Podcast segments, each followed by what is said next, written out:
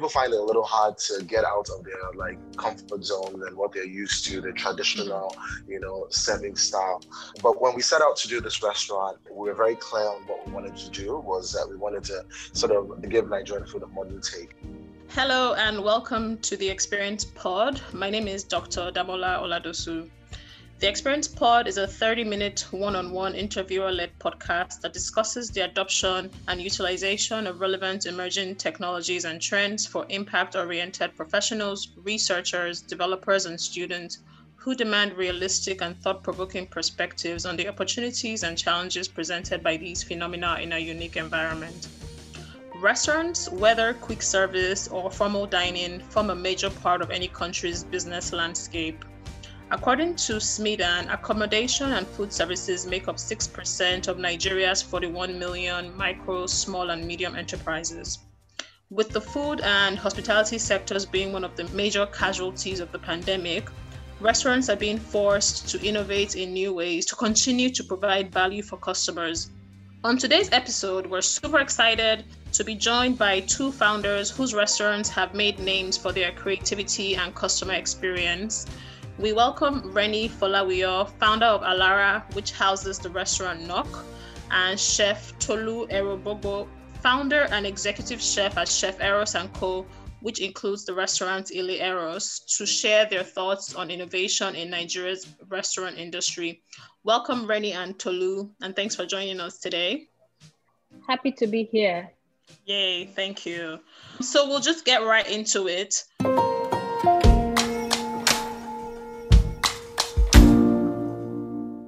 For those who might not have heard of your work, could you please briefly introduce yourself and give a brief description of your restaurants? I'll start with you, Reni. Yeah, so thank you so much for having me. Happy to be here, as I said before. By Alara is a contemporary African restaurant, an extension of the Alara concept, which celebrates and elevates all aspects of African lifestyle. We seek to redefine African luxury for ourselves as well as the rest of the world. We serve African classics and we present it in a contemporary setting. And we do as much as we can to preserve the heart and soul and essence of our traditional food. Sounds fancy. Tolu, do you want to tell us about your restaurant? Yeah, my name is Tolu Eros. I'm the founder and executive chef at Eros & Co., which houses Ile Eros. Ile Eros is an authentic Nigerian restaurant with a modern twist. Our ethos is to give people an unforgettable culinary experience using Nigerian flavors with international influences, which are inspired by travel, uh, local ingredients, and just African heritage. Great. So, like you both just described, both of your restaurants are really looking to rework and reimagine Nigerian and African cuisine. What has your experience been like in striking the balance between authenticity and innovation for your diners?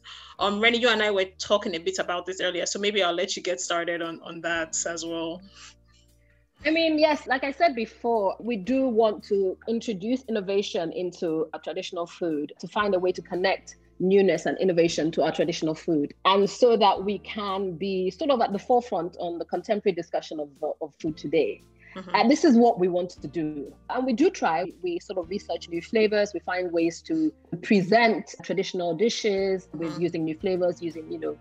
But as I said to you before, we're very nostalgic people we find that our customers are very nostalgic. They want things a certain way, and when it's too different, it puts them off. Mm-mm. So we find that there's some dishes, like we are talking about abula, which people want in a certain way, and they will only have in a certain way, mm-hmm. and other dishes that we can be innovative with. But mm-hmm. what we mm. find is that the really local food, people want to eat it in a local way. In the local way. But right. then what we've been able to do is to bring influences from different parts of Africa and mm. in that way, we can innovate.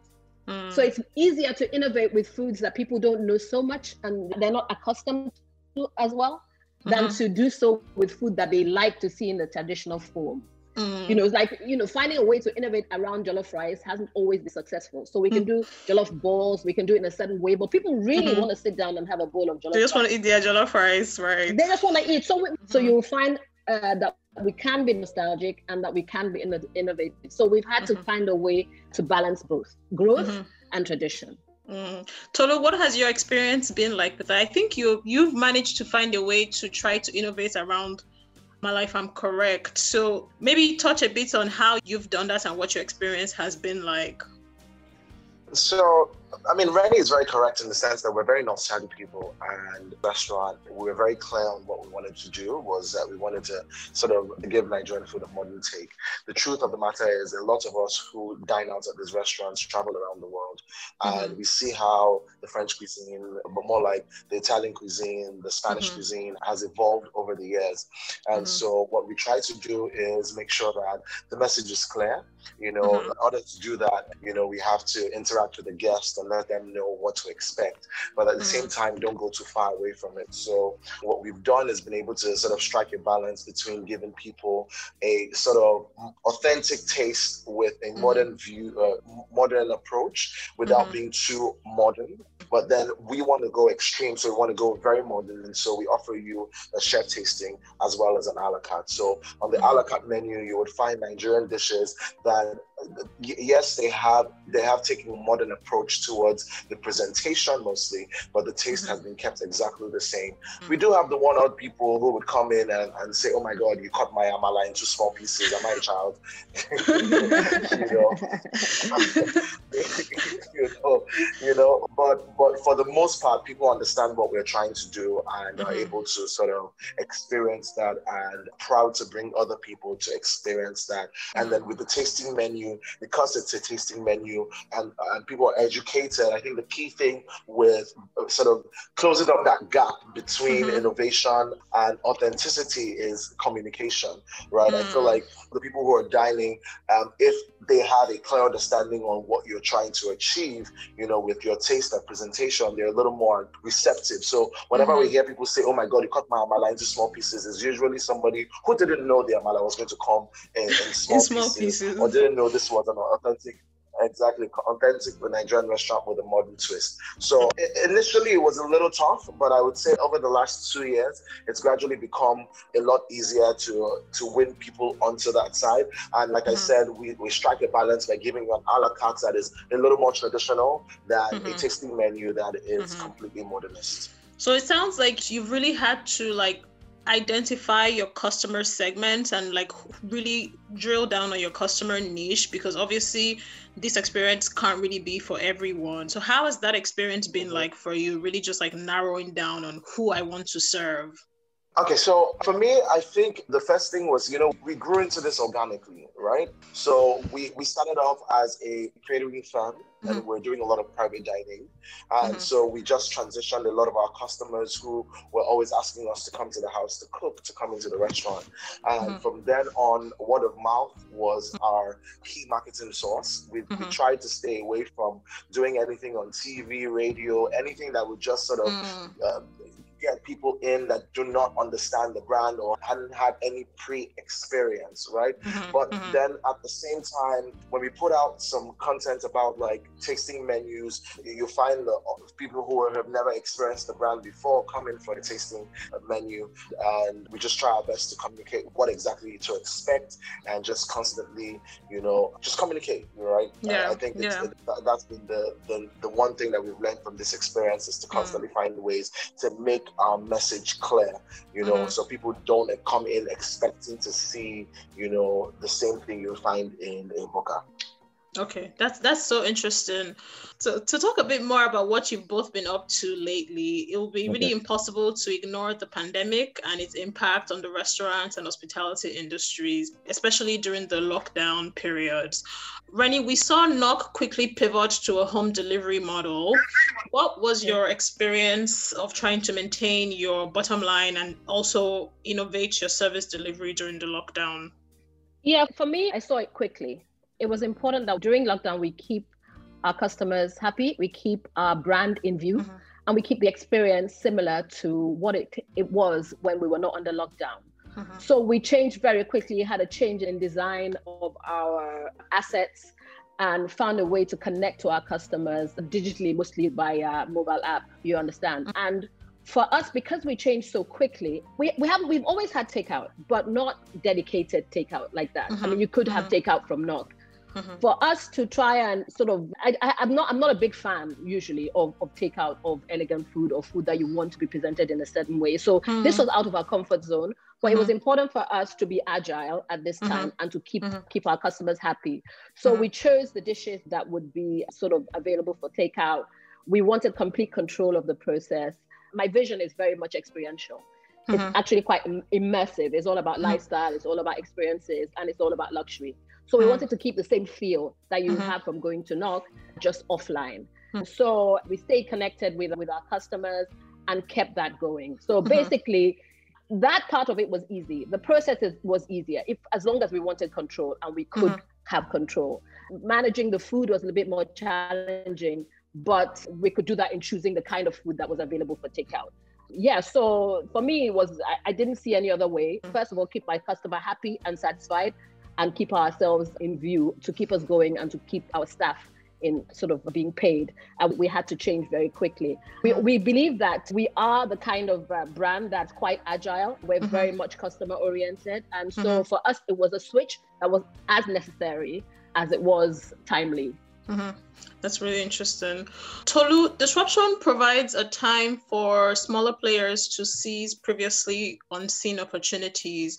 When you think about the restaurant industry more widely, where do you see new opportunities being created in the pandemic and then post COVID? Okay, so this for me is a major point in the sense that COVID changed the landscape of my business dramatically. Mm. We never did any takeout before COVID. We were strictly a dine in restaurant. And when COVID happened, we were very ahead of the curve and converted immediately into takeout. To do that, we had sort of like a week or two of planning because we had been seeing what was happening in the western part of the world where mm-hmm. COVID was related. And we were sort of how would I put it? We just accepted the fact that it was going to get here at some point. And so mm. we started monitoring what other restaurants were doing. Like Reni had said, especially with experiential dining, it's very difficult for you to put everything that you would do in, in a restaurant, you know, in a pack, you know, have it mm-hmm. delivered. There's some things like my Damunama rolls, for example, mm-hmm. which hit in the restaurant that couldn't be put in a pack because mm by the mm. time it gets to you, it would lose its crunch, right? Mm-hmm, mm-hmm, and mm-hmm. seafood tempura had to get dropped off as well, you know. Mm. So certain things like that. But once we had sort of honed down on the menu that could travel, we immediately went out on, on social media and announced the fact that we had the service available.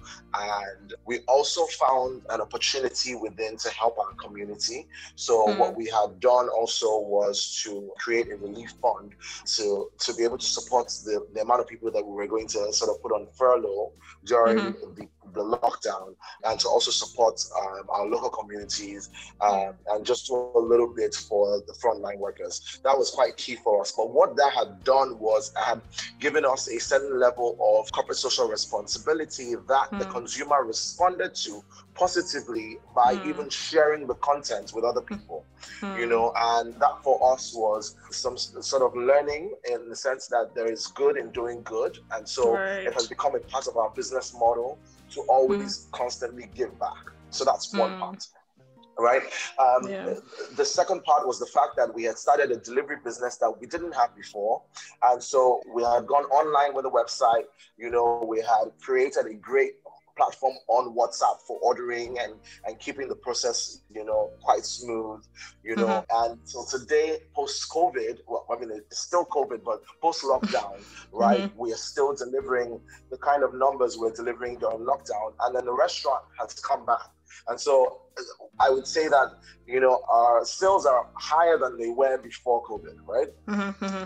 And thirdly, should I say fourthly now, is a new brand, Fresh Prep, that came out of COVID as well. Mm-hmm. You know, we noticed that a lot of people were at home. I was one of those people who, who was at home, and I, am used to working in the kitchen with 10, 12 chefs who have done all the prep work, right? Mm-hmm, mm-hmm. and now I had to be at home with no help, and I have to cut all the onions myself. And I'm just like, ain't nobody got time for this. you know, somebody needs do this. So what I was, what I ended up doing was I would call my restaurant or I'll ask my chefs in my restaurant to prep a bunch of things for me. right? Mm-hmm. Almost like I was ordering. So they would they would season my chicken. They would mm-hmm. do all the like things that I need to be done. They would grate my ginger, like my garlic, my onions. All of that was already done and sent to me, mm-hmm. and we thought mm-hmm. we could why, why can't we make this available to, to the to consumer, everyone, right. you know, to everyone? And so we launched a brand called Fresh Prep that pretty much, you know, bridges the gap between shopping and cooking in the sense that we're able to marinate your proteins. Um, so your proteins come marinated.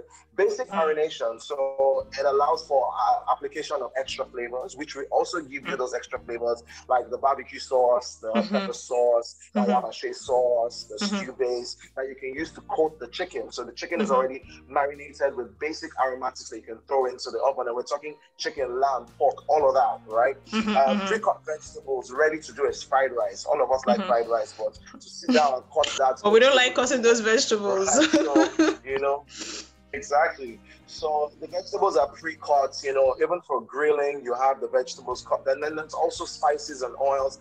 And also very importantly is the recipe kit, which gives you all the ingredients you need, right, to make mm-hmm. a recipe. I'm sure you've seen this around yes. from different parts of the world. This has become a trend right now, mm-hmm. right? Mm-hmm. Everyone mm-hmm. is buying recipes in a box mm-hmm. and having it like ready to go.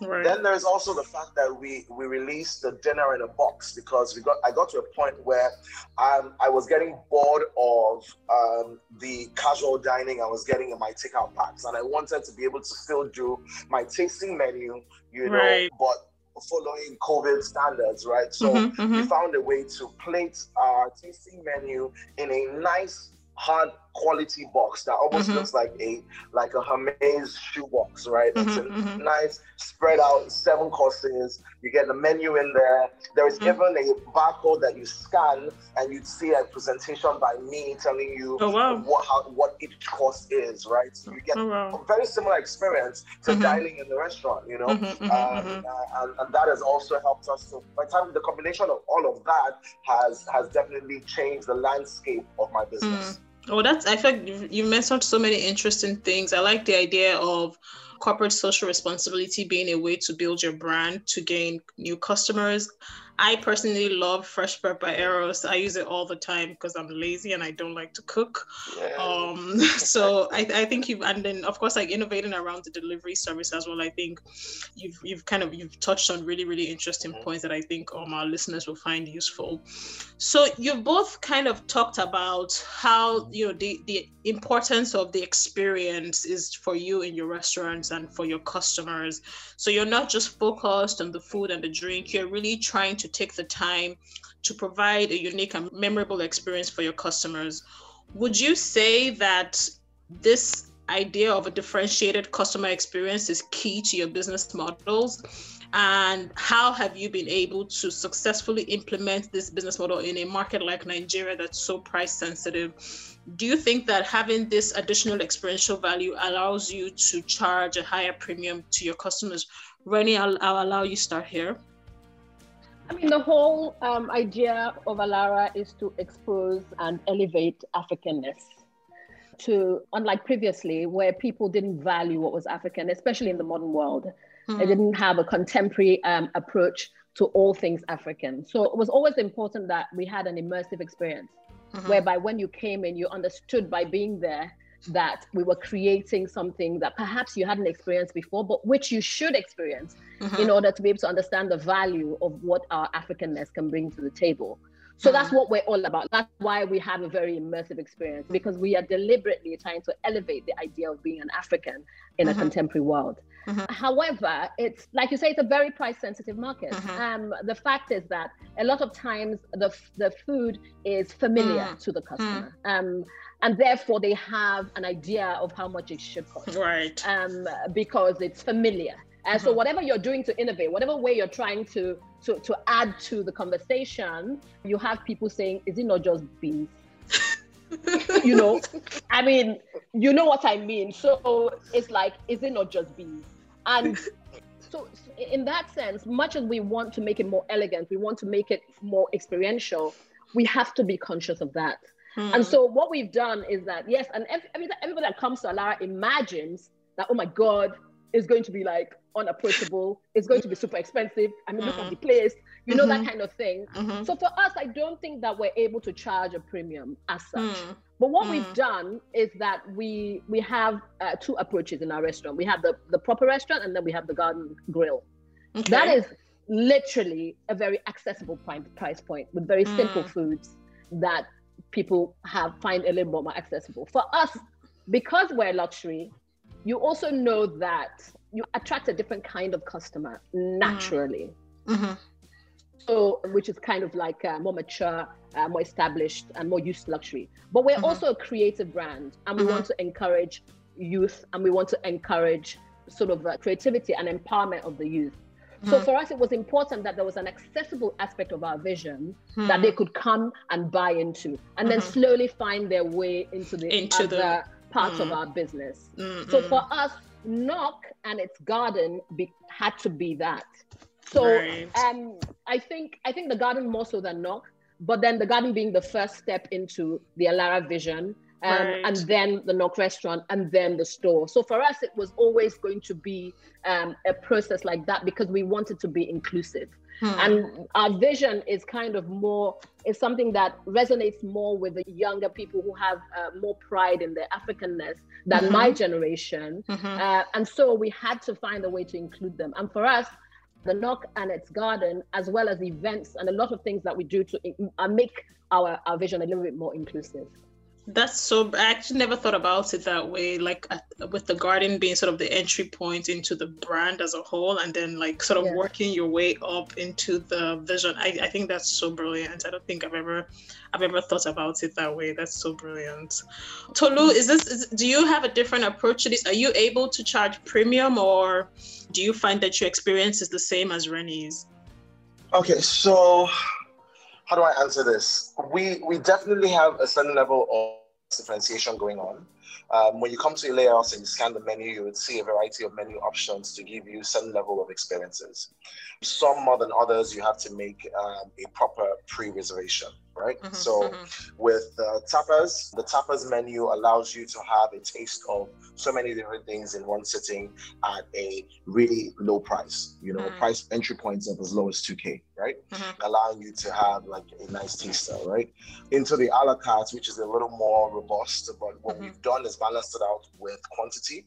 So we mm. give you what, what we call value for your money. So mm. in most cases, people are taking a little bit of that away. We found a mm-hmm. way to still keep and that's one thing that I, I, feel like we struggled with at the beginning was how do we give you quantity you know without losing the essence of the fact that it's supposed to be a modern take to it mm-hmm, right mm-hmm, mm-hmm. what we found was during our journey is that we started to go more rustic more local with our mm-hmm. plating mm-hmm. we found mm. that the large clay plates, for example, allowed us to put more volume in terms of kg of rice in mm. a bowl than mm. flat white plates would have allowed us to do, mm. right?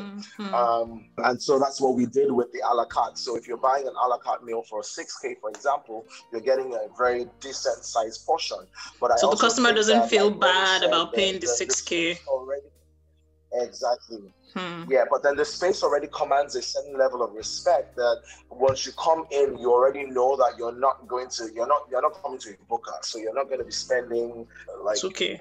like you're not going to be spending one k on one thousand on a meal, right? Mm-hmm, mm-hmm. Um, and then we go up a set, an extra level and give you a fine dining tasting experience where mm-hmm. you're charged a little more for smaller portions, but you're getting a fuller experience, you know, mm-hmm. where you, you get to meet the chef, you know, the chef takes you on a culinary expedition, telling you the journey, tells you basically how the meal was curated, mm-hmm. what to expect in terms mm-hmm. of flavor, mm-hmm. you know, and all of that. So I, I guess that way we're able to sort of se- separate the market. And for us, you know, there's also the chef's corner that is a little more private than the restaurant, which is a little more private than the garden, you know, which is a little more open. Yeah.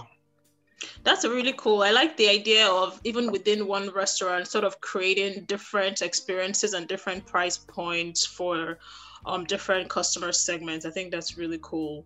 So, to a large extent, aggregator platforms like Uber Eats, Postmates in the US, Deliveroo in Europe, or Jumia Food in Nigeria have kind of changed the restaurant industry with Nok, um, Reni, I know you mentioned earlier that having control of service delivery from food preparation to delivery is super important to you. Do you think that restaurants actually lose out from the growth of these aggregator platforms in terms of them losing that customer experience bit? What, what do you think about that? I mean, I'm not sure, but I know what's good for us. I think mm. in terms what I what I think is that it has become expensive on these platforms. You find that a lot of your profits are taken away by your delivery service.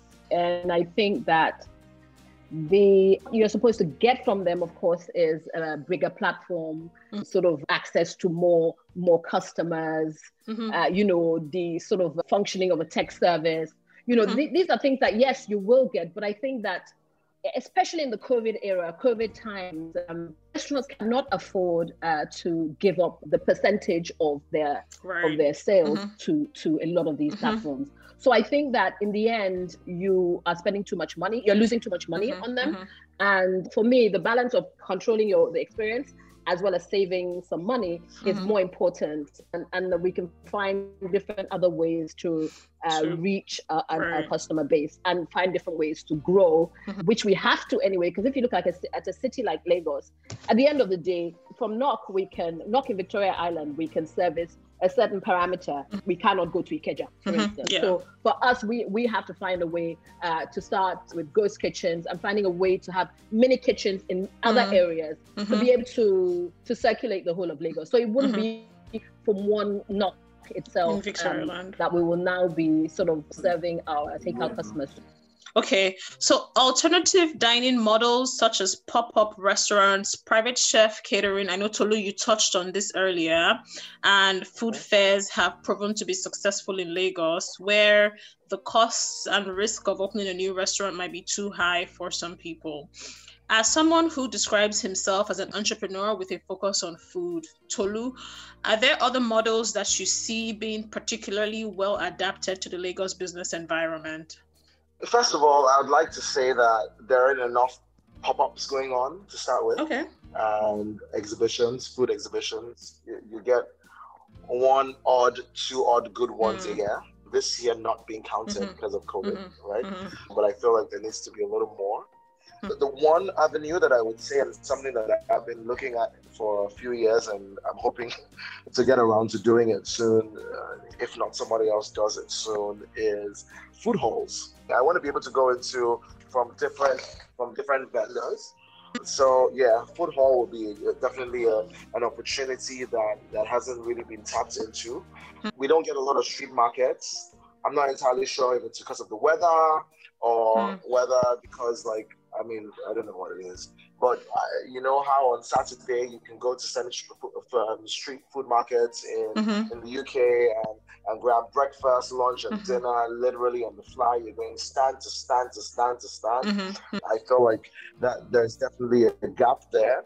And then just a general idea of pop-up kitchens. So we don't mm-hmm. have one thing that isn't available is commissaries, right? You can't just rent a kitchen and do a pop-up or a space that as a chef. And before I had my restaurant, it would have been nice for me to be able to rent a space that had a decent sized professional kitchen along mm. with a dining room that I can mm. host guests, even if it's mm. 20 people even if there is, they're not doing a good enough job at communicating to the market, the target audience, are chefs or someone like that, you know. Mm. So there's definitely a lot of room for food real estate. Oh well, that's seems like there's a lot of opportunities um yeah, for people to take advantage of. Yeah. yeah.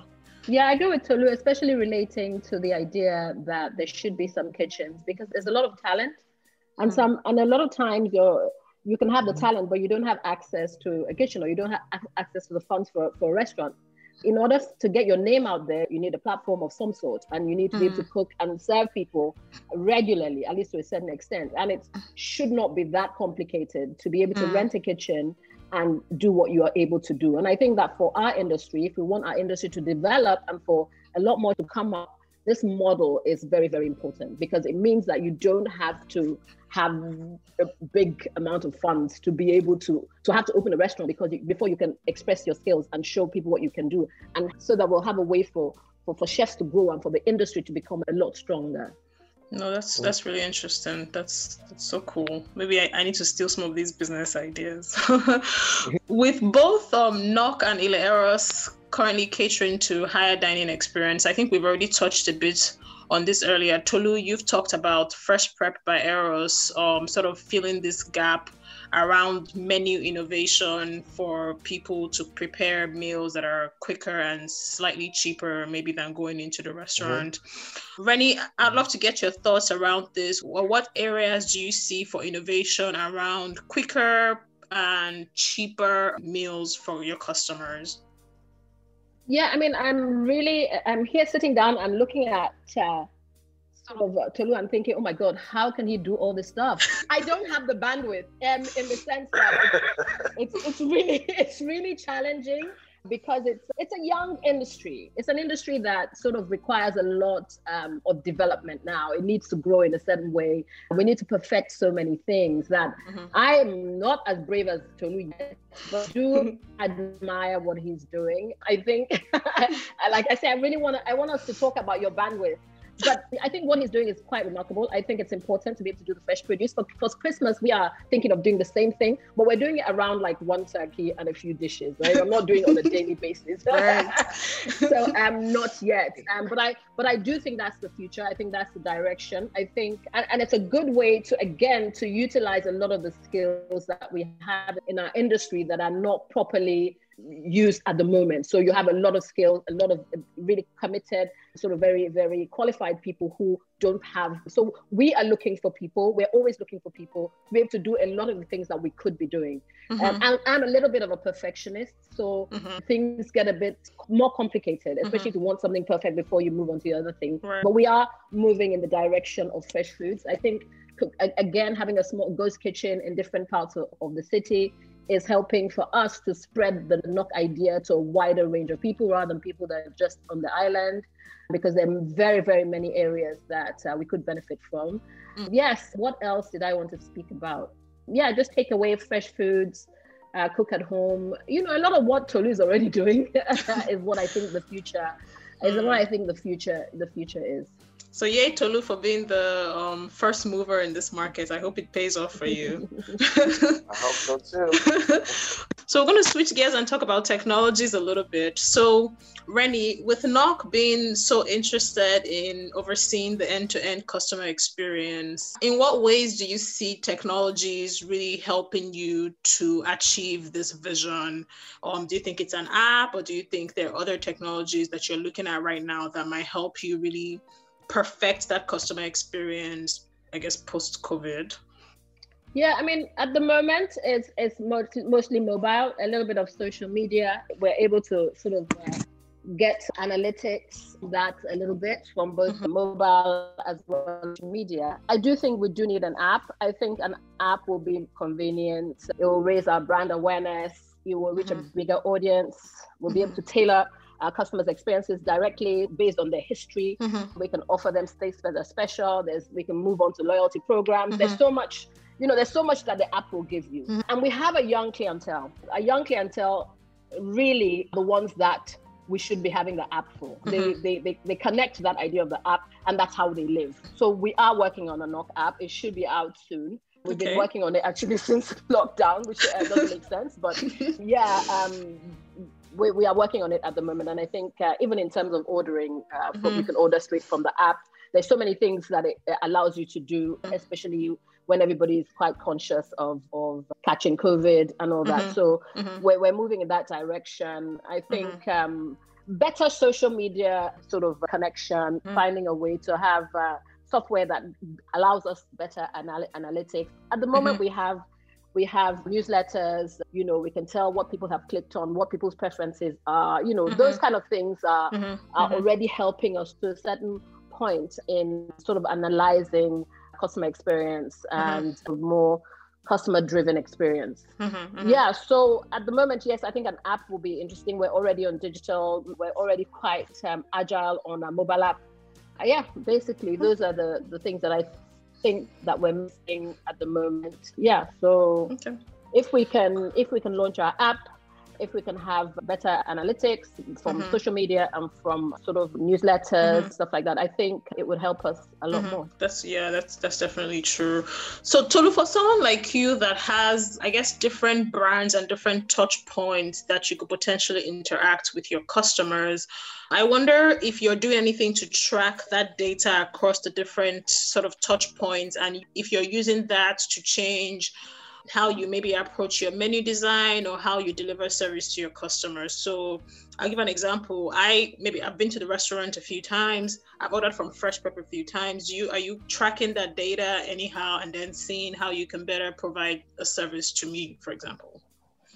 Okay, so um, I agree in the sense that like an app will be a great approach um, because it, it, gives us a 360 view. Everything is in one place. But pending when that happens, and just like Reni, we've been working on one since the beginning of lockdown. As a matter of fact, when she mentioned it, I almost picked up my phone to call the guy, like, "Call oh, Where's my app? Where's my app? What's going on?" Um, but uh, but in the absence of that, we're using a mix of different things. So we utilize a reservation software to manage reservations, and we ensure that everyone who dines in the restaurant, and I'm sure you, um, you've also had to go through that process, is registered, mm-hmm. just so that we can keep that data. Our tables, when you're done dining, you're able to scan a barcode and give us some feedback, so we can get mm-hmm. some information that way. On on social media, uh, we have community managers who are tracking information. I can't understand the analytics to give it to me in layman terms. Unfortunately, I'm not very techy, so they give it to me in layman terms, and I'm able to understand what exactly it is that the consumer is looking for. They're able to analyze the information and put them into categories of, you know, green and yellow and red, when depending on feedback. You mm-hmm. know, it'll, it'll be great to soon be able to shop on Instagram like you can do in the West you mm-hmm. know, especially mm-hmm. with a with with a brand like Cookie Jar, which is our bakery um, mm-hmm. that's currently undergoing a complete like um, rebrand. And mm-hmm. as the brand unveils, it'll be nice to be able to put a shop on on Instagram where you can literally just order order the cake directly. But in the mm-hmm. absence of that, we have a website you know, where you can go on order at the moment. And I'm sure you've used the website for ordering fresh prep. And the website is getting smarter over time um, mm-hmm. with certain algorithms being installed. And at some point, we'll be able to get get some more information as to where our customers are, what they're mm-hmm. buying, you know, mm-hmm. and the general customer experience. Mm-hmm. But I definitely think that an app that can do all of this in one place uh, mm-hmm. would be great, especially if the other value adds like, like knowledge sharing. Mm-hmm. Well, that's yeah, that's fantastic. We're we're we as a customer, we're really looking forward to that, and I hope that before the end of this year, you get your apps ready. We're going to switch gears a bit and just switch to the fun part. So I'll start with you, Reni. What was the last prediction that you got wrong?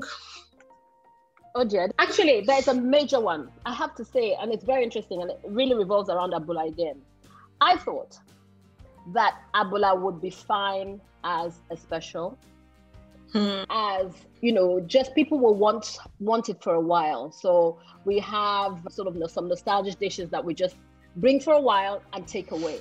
Hmm. i was shocked that we only needed to bring it for a month and that people wouldn't really care because they'll have it for a month and they'd be wanting to eat all the other elegant dishes on our menu. I worked with my daughter who was like no mom this is not going to work. But I'm, i was sure that people didn't want abula on an everyday basis. But the fact is people want to eat abula every single day. When we first started, we did it as a monthly thing, and then we stopped, and then we started on Thursdays, only hmm? Thursdays. Mm-hmm. And mm-hmm. now we have abula every single day we are open, and it remains our best seller. So I, um, I was wrong to think I could bring it a little bit and take it away. It didn't work as a special. Yeah, I agree with you. I only eat amala at Nok, so yeah. it doesn't matter what day of the week I'm there. That's what I'm eating. Yeah. Tolu, have you gotten any predictions wrong lately? That people wouldn't want to dine out on Mondays. Um, um, so we, we, thought, we thought Monday would be a great idea to close. And then we realized that every Monday we're getting bombarded with calls and so now we have to open on Mondays, even if it's uh, just for delivery. Oh wow, that's interesting. So, what's one view you seem to find very few people agree with you on? Tolu, you can go first on this one. One view I seem to find very few people mm. agree with me on. Yes. I'm looking around like, um, what is that? Unless you're just like an agreeable person, and that's cool too. I can't. There's nothing that jumps out that I feel like uh, people haven't like agreed with me on per okay. se. All right. Um, that's yeah. okay. Reni, do you have any? I do. Great. Tell me. Africa's developmental change will be via creativity and its creative arts. Mm, that's a really good one.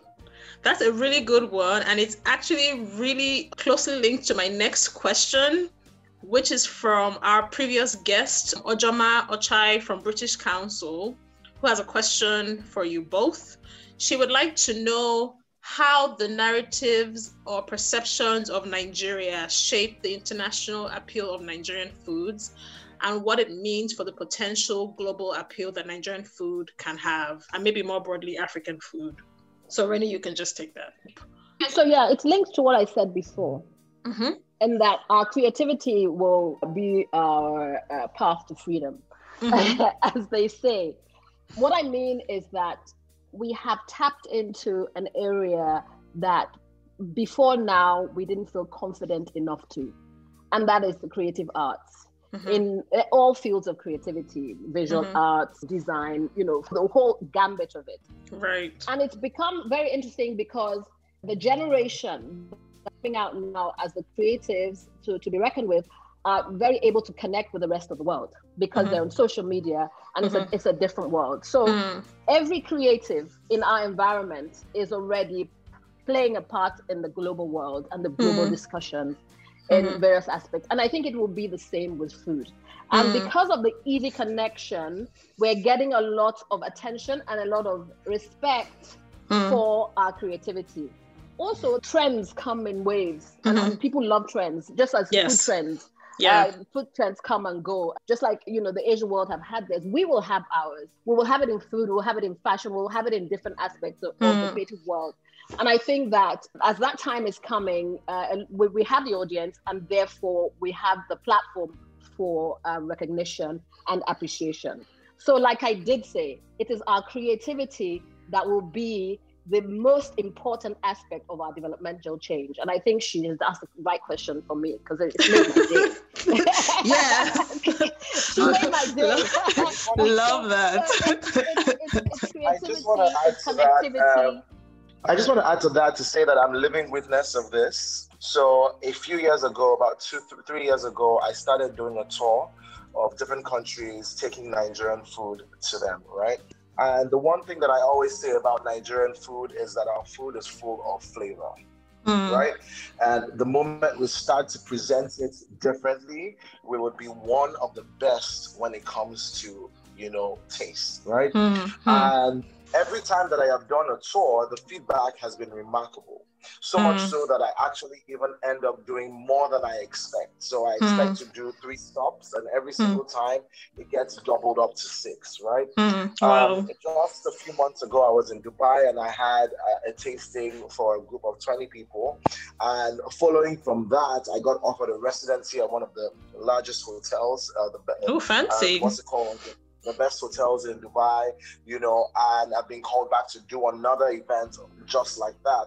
Um, mm. And these are for people who had never tasted Nigerian food, but already had that impression from what mm. they had seen already. You know, mm. you go into a, a, standard Nigerian restaurant that's doing it the old way, you know, and the food just looks like a lot. It looks like a, a, a like a I don't want to use the word a mess, but mm. literally, eh, you're not. It's not something that is visually appealing, and people eat with their eyes first. We forget, right? right and, right. and I think it's time. It's time for that innovation, and you can see it already happening. There's a huge mm-hmm. wave of creatives and chefs in the country who are presenting Nigerian food differently.